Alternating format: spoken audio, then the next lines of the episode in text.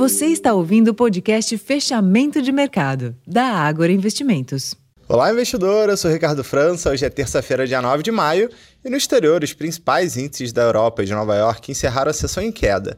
Além das preocupações com a inesperada queda das importações da China, as atenções dos investidores estiveram voltadas às perspectivas sobre as próximas decisões de política monetária pelos bancos centrais e pela publicação de amanhã do Índice de Preços ao Consumidor, o chamado CPI, nos Estados Unidos. Esse indicador deve trazer mais insumos sobre os possíveis passos no, da condução de política monetária pelo Fed.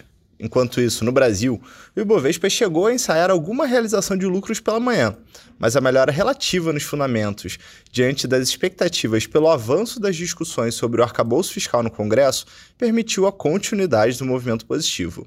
A expectativa pela queda da Selic nos próximos meses também dá fôlego a alguns setores, como o varejo, embora a ata do Copom, divulgada hoje pela manhã, não tenha alterado as perspectivas para a política monetária. Neste ambiente, o Ibovespa chegou à sua quarta sessão consecutiva de ganhos, encerrando o dia em alta de 1%, cotado aos 107.114 pontos. O giro financeiro da sessão somou 22 bilhões de reais. No mercado de câmbio, o dólar teve leve perda de 0,5%, cotado aos R$ 4,99. Para amanhã, a agenda local reserva pesquisa mensal da indústria referente ao mês de abril.